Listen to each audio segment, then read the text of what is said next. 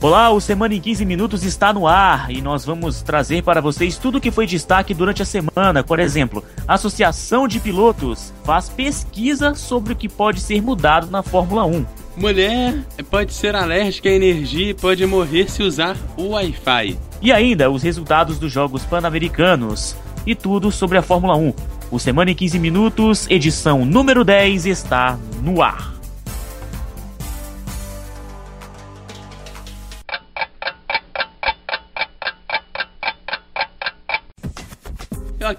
Bom dia, boa tarde, boa noite para você que tá ligado aqui no Semana em 15 Minutos. Hoje um convidado muito especial, direto do podcast F1 Brasil, o principal podcast sobre Fórmula 1 do país, que meu querido amigo Carlos Eduardo Valese. Olá, Eduardo. Oi, Clauberson. Olá, cabeças de gasolina. Estamos aqui no Semana em 15 Minutos, que é para falar bastante de, de, Fórmula 1, viu? Seja você muito bem-vindo, Valese. Valeu mesmo aí pelo, por ter aceitado o convite, tá bom? Eu que agradeço, gente. Muito legal estar tá participando do podcast de vocês aí. Já aviso que não entendo muito de outras coisas além de Fórmula 1, mas vou dar meus pitacos em tudo, não se preocupem. Valés, me responde uma seguinte pergunta: o que, que é o podcast F1 Brasil? Claro que fala sobre Fórmula 1, né? Mas esse site ele começou quando? Antes de partirmos para o nosso primeiro tema. O podcast F1 Brasil ele tá desde 2012 no ar. Aí a gente tem um projeto de falar de Fórmula 1 sem ser muito chato, sem ficar focando na parte ruim da Fórmula 1. Nós somos todos fãs de Fórmula 1, somos quatro caras assim que simplesmente adoram esse esporte e encontramos um monte de cabeças de gasolina, como a gente diz. E estamos aí já há quase 130 programas e há três anos falando do que a gente mais gosta. Mas você é o dono desse site mesmo? Não, na verdade, o nosso host, o nosso guia máximo é o Del Valle, o Carlos Del Valle. Ele que começou com o site, com tudo. Eu sou um grande amigo dele. Eu sou, eu sempre brinco que eu sou o sidekick do cara. Eu sou o Robin do Batman. E nós tentamos manter o site sempre. A gente, além do, do podcast, nós temos um blog. Então toda semana a gente tem notícias sobre Fórmula 1, falando sobre Fórmula 1 ou da moto velocidade. Falamos um pouco de música, um pouco da, da vida, do universo e de tudo mais. Bom, e abrindo o programa então, a gente vai falar da, sobre a mulher que é alérgica à eletricidade pode morrer se entrar em contato com Wi-Fi. Jack Lindsay vive tranquilamente em Dorset, na Inglaterra, da renda de aluguéis de propriedades suas até oito anos atrás, quando começou a sentir tonturas, dores nos olhos e formigamentos nas mãos. Após três anos sem que o médico conseguisse identificar o que ela tinha, se diagnosticou com hipersensibilidade eletromagnética, EHS na sigla em inglês, após pesquisar por sua própria conta. Por sua condição, Lindsay foi obrigada a vender a casa onde morava, pois conseguia sentir a rede elétrica de seu vizinho. Atualmente, com 50 anos, ela vive em uma propriedade rural no interior da Inglaterra. Sua casa não tem quaisquer produtos elétricos nem recebe energia elétrica da rede de distribuição. Ela depende de velas, fósforos e gás natural para o aquecimento da casa e para a cozinha. Bom, é o seguinte, Eduardo, você já viu uma coisa parecida, rapaz, com essa? Essa é a primeira vez que eu vejo uma, um episódio como esse, viu? É algo realmente muito bizarro. É, eu já ouvi algumas outras vezes, algumas histórias parecidas, mas eu nunca levei muita fé assim. É, para mim ainda é muito estranho é uma pessoa que tenha esse tipo de condição. E aí, Valese? Você já viu algum, alguma, como é que eu posso dizer? Algo, algo parecido, né? Alguma bizarrice parecida com como essa? Cara, bizarrice muito. Mas eu já ouvi falar sobre isso também. Uh, é uma condição em que algumas pessoas, não é medicamente comprovado, mas algumas pessoas dizem, embora teu corpo produza eletricidade, né? O teu cérebro ele produz eletricidade. Não sei como é que ela pode ser alérgica a isso. E isso me lembrou demais a, a, aquela série, a Better Call Saul, que o irmão do Saul Goodman, o McGill, ele tem essa, essa mesma condição. Então a vida imita a arte, pelo jeito, né? Ah, sim, com certeza. Agora, mudando de assunto, agora nós vamos falar de um assunto que você realmente entende, Valese, e você também, Eduardo. Tô vendo até que o Eduardo já até abriu um sorriso no rosto. É o seguinte, em uma pesquisa feita pela Associação de Pilotos, o público da Fórmula 1 deu resposta sobre o que desejam para o futuro e o que sentem sobre a categoria no presente. A pesquisa comprovou uma possível perda da popularidade e as três palavras que definiam a categoria em 2010: tecnológica, competitiva e empolgante. foram trocadas por cara tec tecnológica é chata. Entretanto, o público não deseja grandes mudanças na categoria, como uso de lastro, grid invertido, carro e motor padrões para todas as equipes e apoiam a compra de chassis e têm interesse em novas tecnologias e motores barulhentos e potentes. Agora vamos atentar para o público. 89% do público desejam uma Fórmula 1 mais competitiva. 85% entendem que um novo público precisa ser atingido.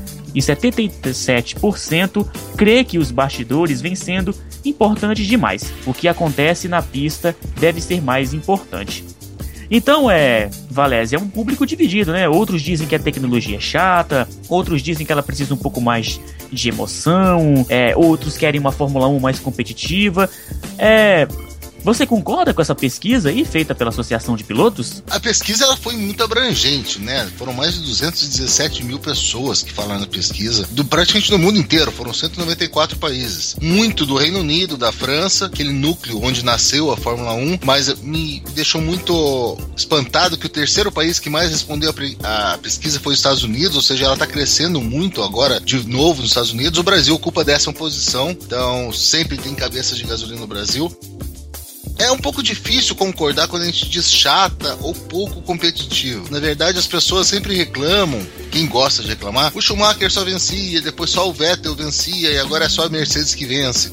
Eu costumo responder assim: você gosta de tênis? Então, quantas que o Federer ganhou? Quantas que o Nadal ganhou? Sempre tem alguém que se destaca. Mas eu acredito sim que a Fórmula 1 ela tem que se inovar, principalmente se ela quiser pegar o público mais novo. A Fórmula 1 e o Bernie Eccleston, que é hoje o manda-chuva da Fórmula 1, ainda tem uma resistência muito grande a novas mídias, a colocar a categoria na internet, a vender isso. Ele não entende isso ainda. E nessa mesma pesquisa a gente viu que 55% dos fãs, ou seja, mais da tarde, a principal fonte de informação de Fórmula 1 é a internet.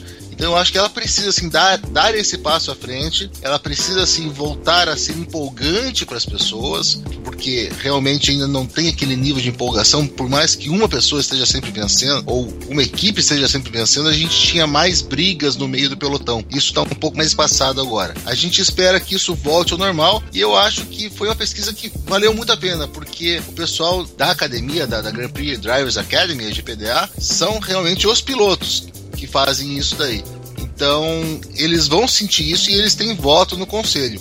Então, eles vão levar a voz do, do pessoal que gosta de Fórmula 1 para lá. Eduardo, você que é um outro cabeça de gasolina, assim como o Valese, né? cabeça de gasolina. Por que, é, antes, de, antes de eu pedir a opinião do Eduardo, por que cabeça de gasolina, Valese? De onde surgiu essa expressão? Essa expressão ela é inglesa, não é exatamente isso, né? Na Inglaterra eles falam petrolheads, que é quem gosta do esporte a motor, né? O combustível fóssil movido a petróleo. E aqui pro Brasil a gente acabou traduzindo como cabeça de gasolina. Ah, Eduardo, você que também é um outro petrolheads, falei certo, Valese? Exatamente, tá, tá perfeito. Aê, palmas para mim nesse caso. É, comenta um pouco sobre esse assunto aí, Eduardo. Parece que é o, algum, alguma, alguma parte da população que é uma Fórmula 1 mais emocionante, né? É, eu acho realmente que esse ano parece realmente muito parar a corrida, apesar assim, no geral, né? Mas apesar da gente ter muitas brigas esse ano, acho até mais do que o ano passado. O ano passado tem, apesar da corrida ter sido, o campeonato ter sido mais emocionante, que esse ano ele vem sendo mais chato, as corridas do ano passado foram piores do que a desse ano.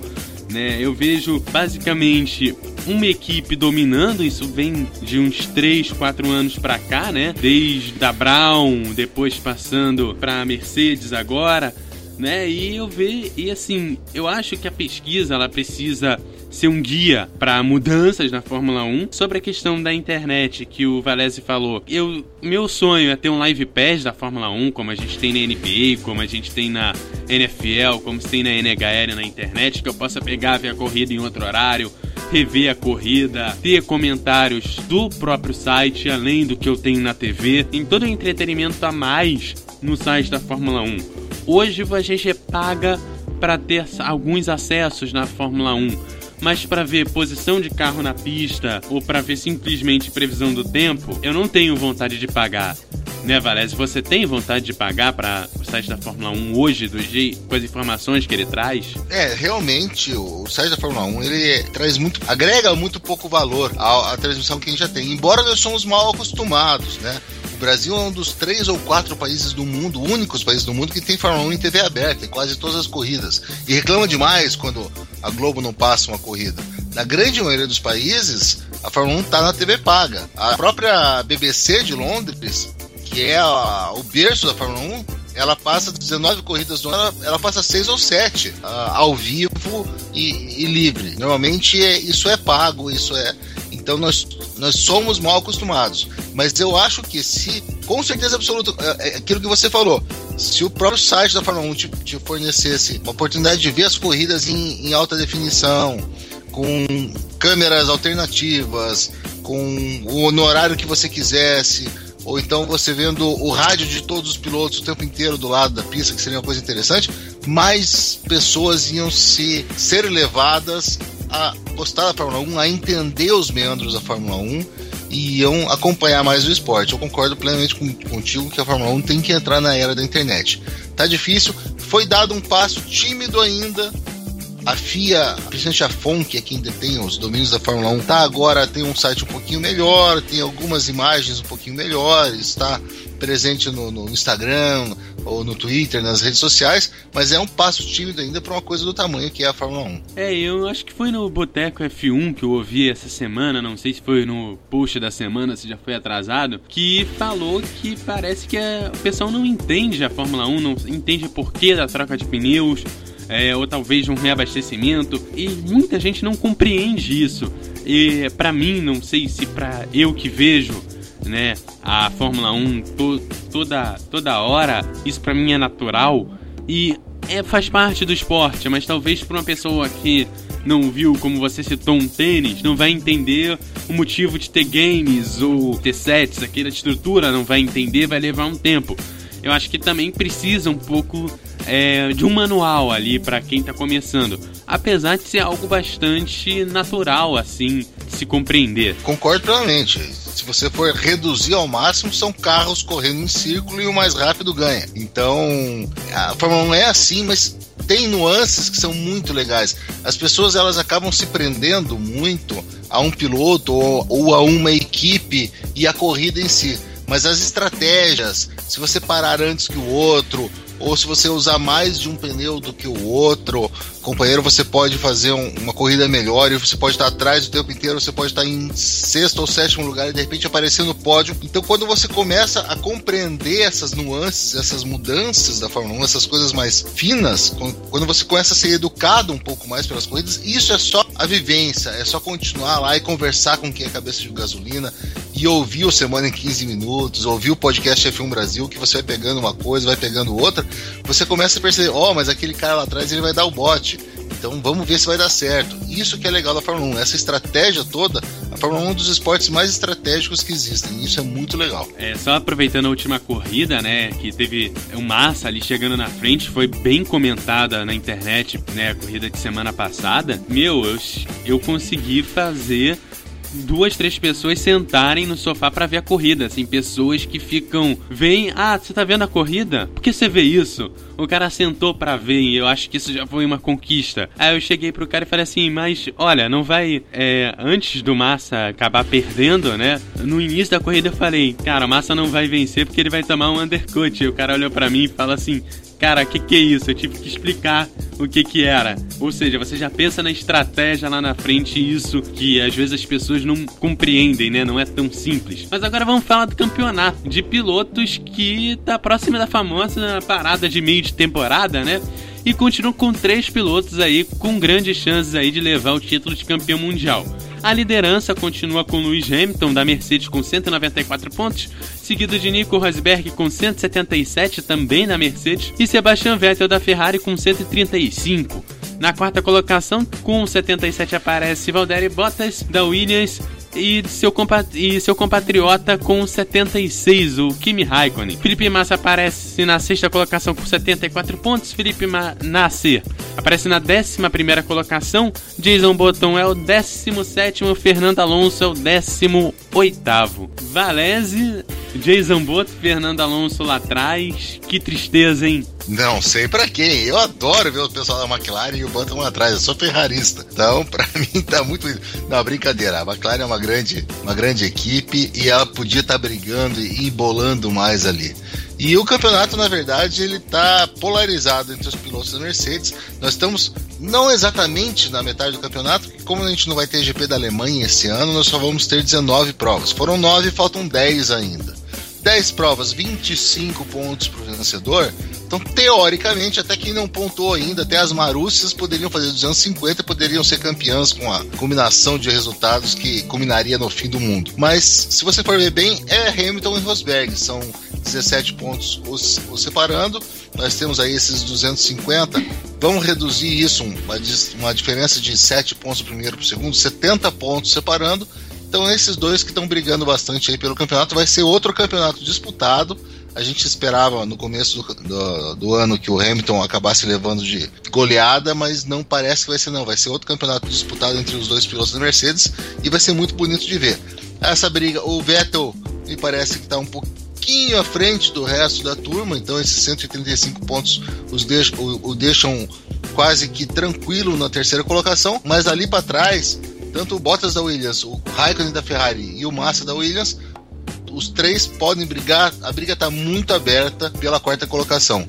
E no, no, campeonato de construtores, a gente tem Mercedes lá em cima, Ferrari um degrau abaixo, Williams um, um degrau abaixo, mas a gente tem uma briga muito boa ali Red Bull, Force India, Lotus, Sauber, que também vai dar muito pano pra manga até o final do ano. Ok, agora vamos mudar de assunto. Saindo da Fórmula 1, vamos para o basquete. Atenção, você que é que você que está me ouvindo aí pela web rádio Melhor do Futebol, você que está no, nos ouvindo pelo nosso site semana15.wordpress.com.br. Vamos falar agora da NBA. Eu quero fazer uma seguinte pergunta começando pelo Eduardo. Eduardo, qual desculpa você daria para a queda do seu rendimento em quadra ou pilotando um carro de Fórmula 1, ou jogando sinuca.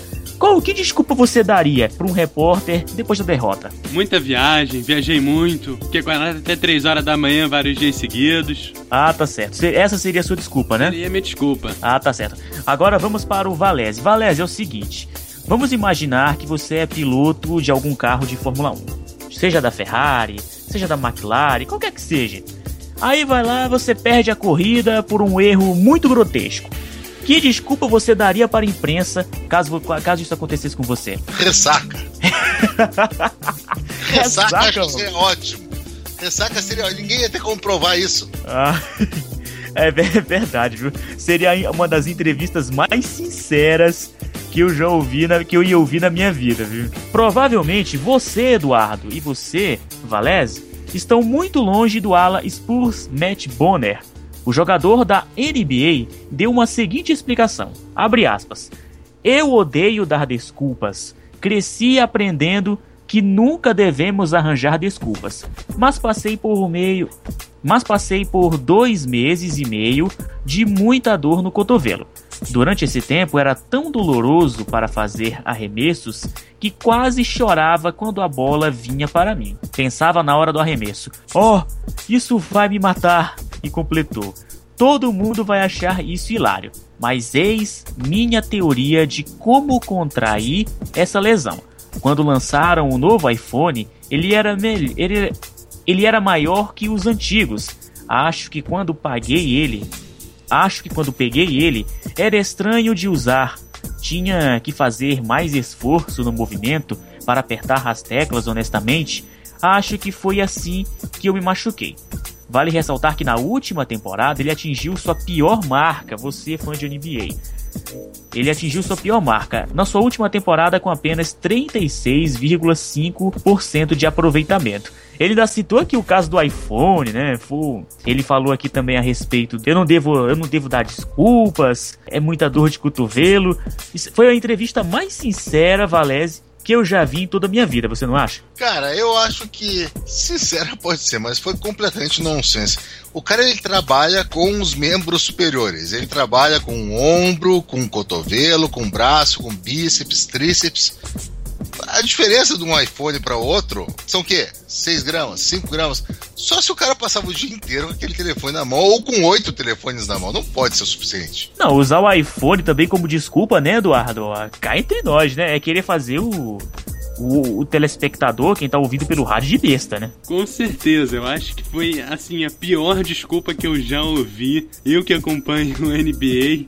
Cara, é a pior desculpa que eu já ouvi. Eu já ouvi de tudo, mas essa foi a pior de todas. É verdade, mas em compensação ele deu uma entrevista sincera, como eu já havia falado aqui logo no, no início da matéria. Ele fez igual aquele jogador do Ceará, falou palavrões lá. Ah, o que? Eu tô suspenso. Ah, tá aqui.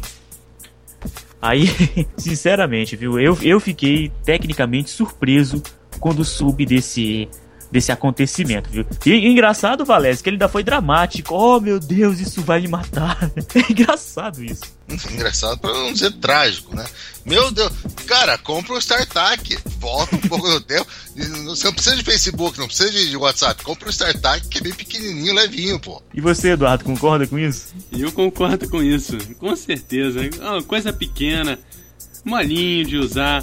Cara, iPhone é pra poucos, cara é para poucos. Tem que ter muito dinheiro mesmo para comprar um iPhone de última geração. É um sonho meu ter um iPhone. Quem sabe um dia eu consigo, né? Para acompanhar, para eu acompanhar tudo enquanto é esporte, é, de diversas modalidades, até o até o Valese aqui no F do podcast do F1 Brasil. Ok, é, então obrigado Valese pela sua participação aqui hoje. É, você que está ouvindo, a gente pode acessar o podcast f1brasil.com.br. É, e olha, se você quer saber sobre é, o que vem por aí na Fórmula 1, com, aconselho o programa de número 121, que você vai atender, você vai entender as mudanças nas regras da Fórmula 1 para os anos de 2016 e 2017. Lá tem um debate sobre reabastecimento, é, pneus, os carros fazendo muito barulho e muito mais. Eu vou deixar o link no post. E não, por favor, acessa lá que, cara, é o melhor podcast de Fórmula 1 do Brasil. Talvez, vamos colocar entre os melhores do mundo aí. Agora, Valese, faz um convite aí pro pessoal que tá ouvindo a gente pelo podcast ou pro nossos ouvintes da Web Rádio Melhor do Futebol. Nosso programa também vai ser exibido também através dessa Web Rádio. É, convido o pessoal aí a acessar o podcastf1brasil.com.br, vai. Gente, eu tenho que agradecer demais vocês, Eduardo Glauberson. Eu sempre quis estar no rádio, vocês que me proporcionaram isso. A gente está lá no podcast F1 Brasil.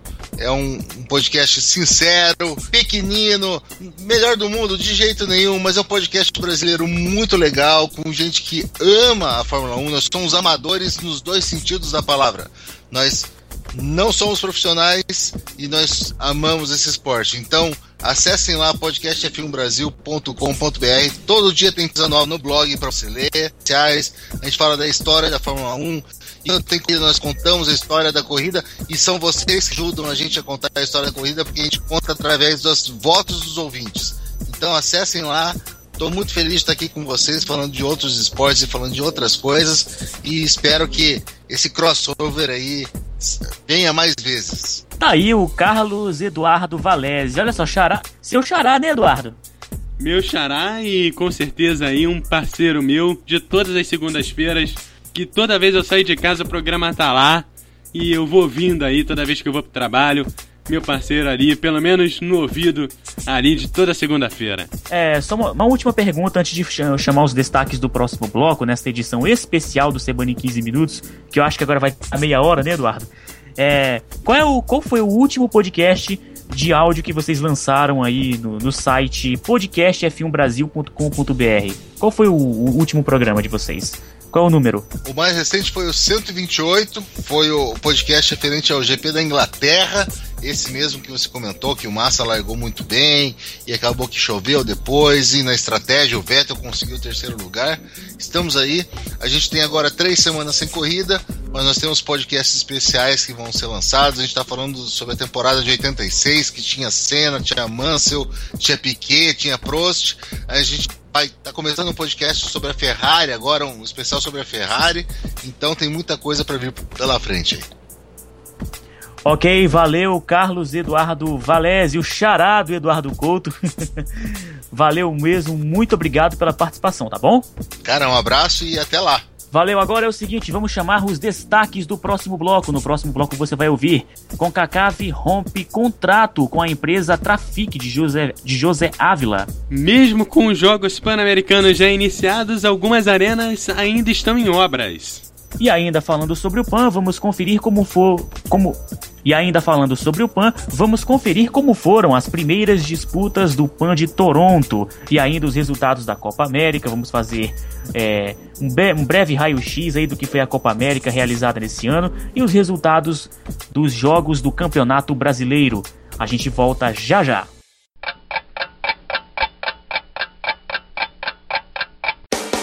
A programação da Web Rádio, ou melhor, do futebol, é um oferecimento de Advance Host, soluções avançadas, DG Comunicação, ideias simples que trazem grandes resultados. Locutor Johnny Crazy, a voz da divulgação.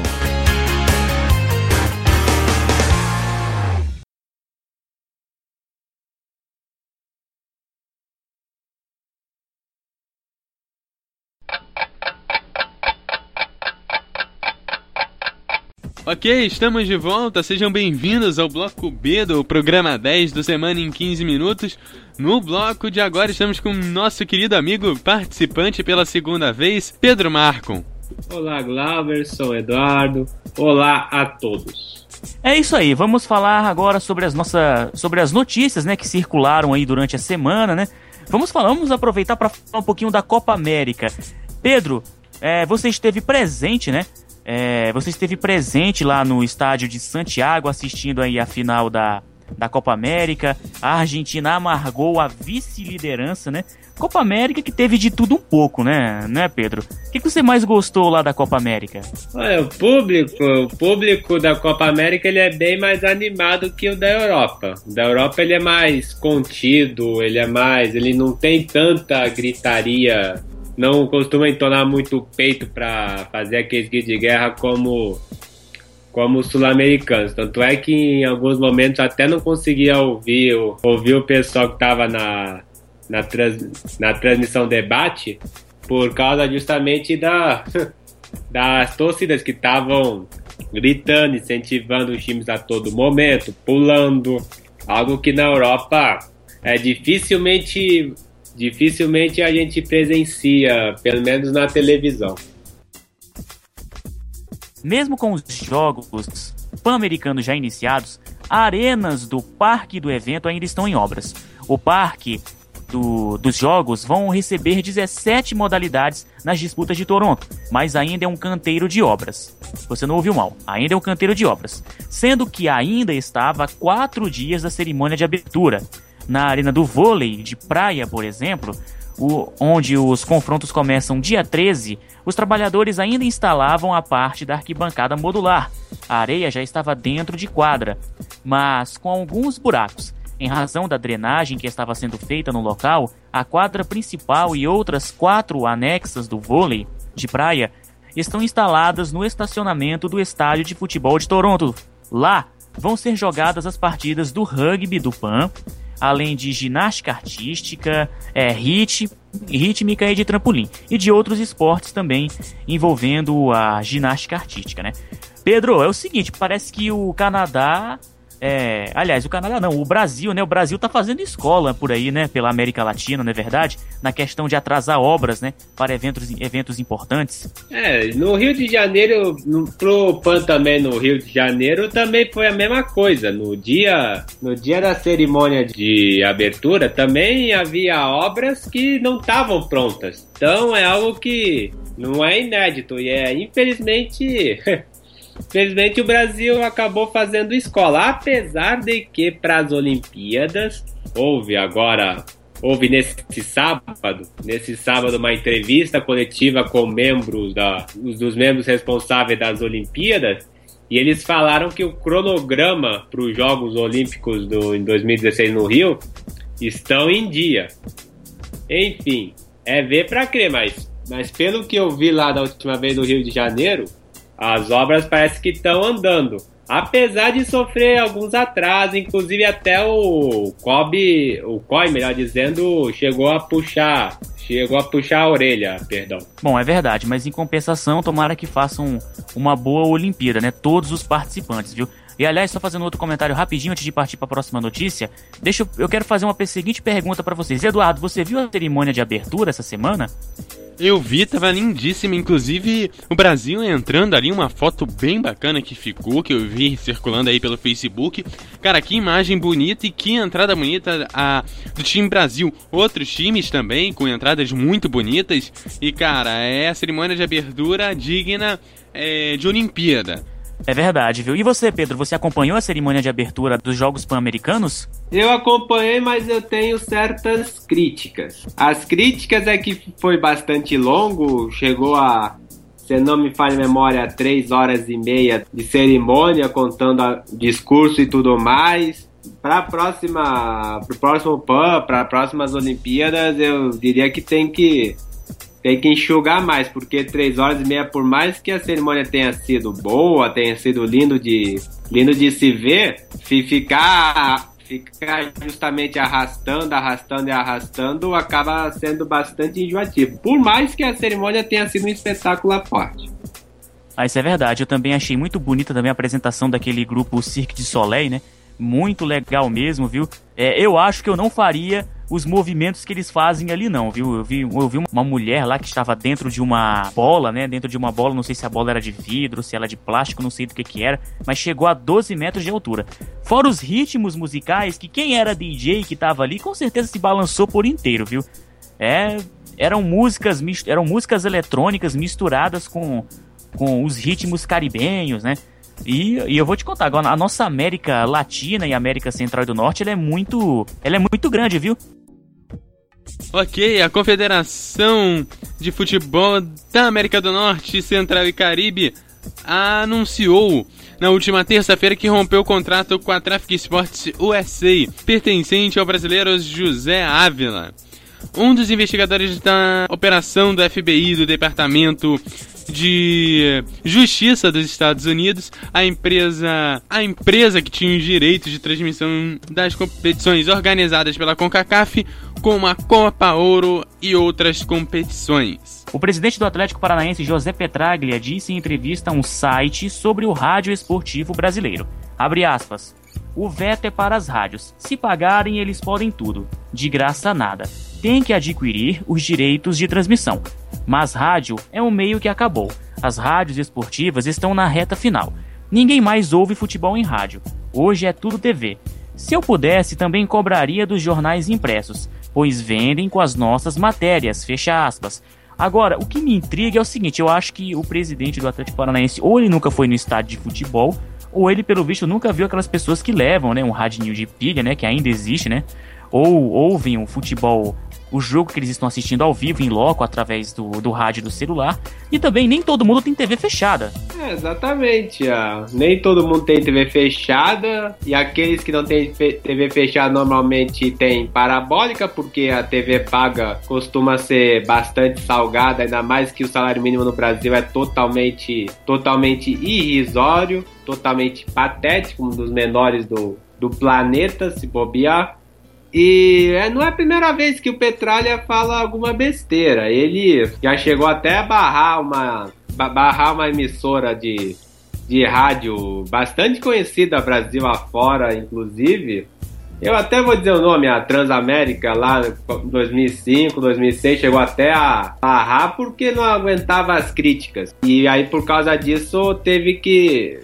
Quer dizer, teve não, mas acabou barrando da, de transmissões em loco da Arena da Baixada, inclusive com apoio da torcida, que lembro muito bem naquela época, tinha até uma bandeira, uma bandeira em preto e vermelho, com o símbolo da Transamérica e, e aquele símbolo de proibido, dizendo não, boicote a, essa, a esta emissora. E aí por causa disso teve certos entraves judiciais, se não cumprisse, se não cumprisse, levaria uma multa, levaria uma multa de milhares de milhares de reais. Então não é a primeira vez que o Petralha comenta alguma bobagem. Eu diria até, inclusive, que o Petralha é, é, é da mesma escola do Eurico Miranda, tanto em termos de administração quanto em termos de bobagens e etc e tal. Na última quarta-feira, dia 8 de julho, foi lembrada uma catástrofe para o futebol brasileiro. O 7 a 1 envolvendo Alemanha e Brasil. Uma goleada histórica que os brasileiros presentes no estádio do Mineirão, em Belo Horizonte, em todo o Brasil presenciou. Nem o mais pessimista acreditava que o time, comandado por Filipão, sofreria uma derrota tão catastrófica. É o seguinte, Eduardo, Pedro, foi uma derrota muito alarmante, né? Eu lembro até hoje. Eu lembro que o Eduardo e eu transmitimos esse jogo, né, Eduardo? Por uma web rádio aí também. Por uma web rádio lá. Eu estava narrando lá. E o engraçado é que eu estava tão feliz da vida, né? Pô, vou narrar o jogo do Brasil e tal. O Brasil tá na semifinal. Eu felizão da vida, né, Pedro? Quando eu menos espero, Alemanha 1. Ah, legal, Brasil até então tava tranquilo. O Brasil vai virar o jogo. Quando pensei que não, sai o segundo, terceiro, o quarto e o quinto.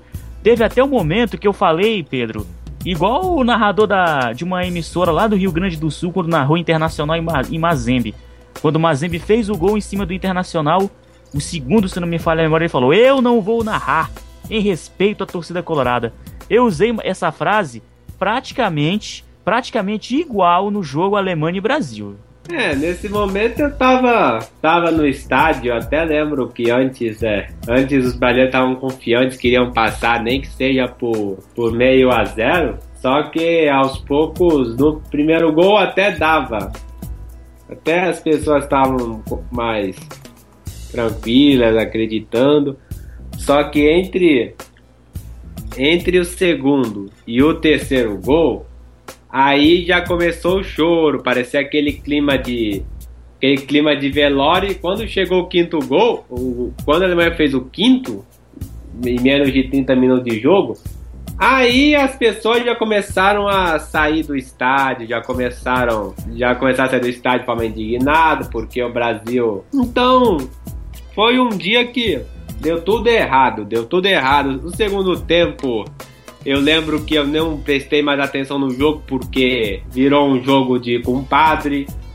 E, e até eu lembro também que eu brinquei dizendo onde tem baralho pra gente jogar truco, porque o jogo tava tão desinteressante que que eu que eu resolvi até fazer essa brincadeira aí. Brincadeiras à parte, também o pessoal como era tinha dinheiro para ir pro estádio, pessoas com porte aquisitivo, poder aquisitivo alto, acabou sobrando para Dilma Rousseff, inclusive. Mas isso eu não vou entrar nessa questão porque é meramente, meramente política e merece uma discussão bem maior que um, do que qualquer programa de TV e de rádio que, que tem por aí. E depois do jogo, depois do jogo foi difícil de gerir. Foi difícil de gerir, foi difícil entender o que estava acontecendo. Claro que passou dias e dias e dias e dias aí que acabou caindo a ficha de que, de que o Brasil jogou mal. E mesmo assim, é, enfim, acabou acabou dando essa, digamos, essa esta esta esta tra agora fugiu. Enfim, acabou dando essa cacetada, essa esse nocaute em cima da, da seleção brasileira e, a, e enfim, o dia o dia passou, né? O dia se passou um ano depois. É, a gente relembrou, inclusive, no, no programa de, do debate MF especial sobre o, sobre o 7 a 1 e, e, infelizmente eu presenciei esse, mas por outro lado até que foi que foi bom, que foi bom para contar, né? Olha, eu fiz parte desse 7 a 1 que apesar de ser trágico, não me surpreendeu, não me surpreendeu porque eu já tava já tava preparado para já tava preparado para suportar uma uma um dor algo humilhante algo algo humilhante melhor dizendo algo nocauteado algo enfim. Alguma tempestade que ia acontecer no meio da seleção porque a seleção já não tinha Neymar sendo que a seleção a seleção só, só ganhava o jogo, jogos com as calças na mão, por pouco foi eliminado pelo Chile. Então qualquer tragédia que iria acontecer não me surpreendeu. Tanto é que enquanto o pessoal ficou chorando com aquele clima de velório, eu fiquei tranquilo porque já, já esperava por algo pior. Exatamente, Pedro. E por falar em seleção brasileira, já que estamos falando de seleção brasileira, Eduardo e Pedro, e a todos os nossos ouvintes que estão nos acompanhando, é, saiu o ranking essa semana do Mundial da FIFA e a Argentina passou, ouçam bem, passou a virar líder. Ela ocupa agora a primeira colocação do ranking mundial da FIFA, mesmo amargando vice-colocação, né, o vice-campeonato da Copa América, disputado no ano passado. Ano passado não, disputado esse ano ficando em primeiro lugar na posição. A Alemanha vem logo atrás na segunda colocação. E o Brasil caiu para sexto. Mesmo depois, né, Pedro, dessa, dessa campanha ruim da seleção brasileira na Copa América, o 7 a 1 que o pessoal não esquece de maneira alguma, né, que acho que vai demorar para esquecer. Pode esquecer um pouquinho, mas nem tanto. Ficar na sexta colocação realmente é bem alarmante, não é verdade? É, o ranking da FIFA é aquele ranking que ninguém sabe o que tá, o que é como é o critério, apesar de que pelo que eu vi no, num programa, um programa famoso, no programa do canal Acabo Sport TV, o Redação, ele, o a FIFA ele tem um, ele estabelece um critério de pontuação, critério de pontuação que leva em conta o, nos últimos 12 meses. E e aí, por causa disso, a Argentina, com essa contarada toda, a Argentina acabou acabou ocupando a liderança do ranking da FIFA, mesmo que não tenha ganhado a, a Copa América. Inclusive, até nesse ranking, o país de Gales está décimo porque venceu uma partida, não me engano, e, e acabou pulando e, e acabou melhor, acabou crescendo posições e em posição justamente para dessa vitória nas eliminatórias da uma conta vezes até quatro anos se bobear. É o seguinte, Eduardo, agora vamos falar do Campeonato Brasileiro, né, que homenageou que aliás, que teve alguns jogos, né, que homenagearam os 7 a 1 do Brasil, né, verdade? Se for fazer, se for fazer uma soma da 7 a 1, tranquilo, né? Com certeza, mas antes de chegar nesses resultados, vamos para aqueles que tiveram um placar assim pequenininho, um placar assim um pouco mais doce. Curitiba ficou no 0 a 0 com a Ponte Preta. A Chapecoense venceu o Grêmio por 1 a 0 que não é tão doce, mas é um pouquinho doce. O Corinthians bateu Atlético Paranaense por 2 a 0, o Joinville também bateu o Figueirense por 2 a 0 e o Fluminense fez 1 a 0 em cima do Cruzeiro. E o Atlético Mineiro tirou a invencibilidade do esporte, fazendo 2 a 1 e o Flamengo também fez 2 a 1 em cima do Internacional. Agora os placares homenagearam um pouquinho ali o 7 a 1 O Palmeiras bateu o Havaí por 3 a 0 e o São Paulo bateu o saco de pancadas dos grandes do Brasileirão, o Vasco por 4 a 0. E o Goiás fez em 20 minutos 4 gols em cima do Santos, que conseguiu reduzir e fazer o seu gol de honra.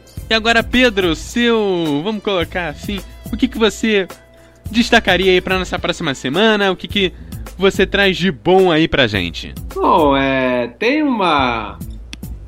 Aconteceu essa semana algo bastante engraçado que. Que até eu coloquei como exemplo que.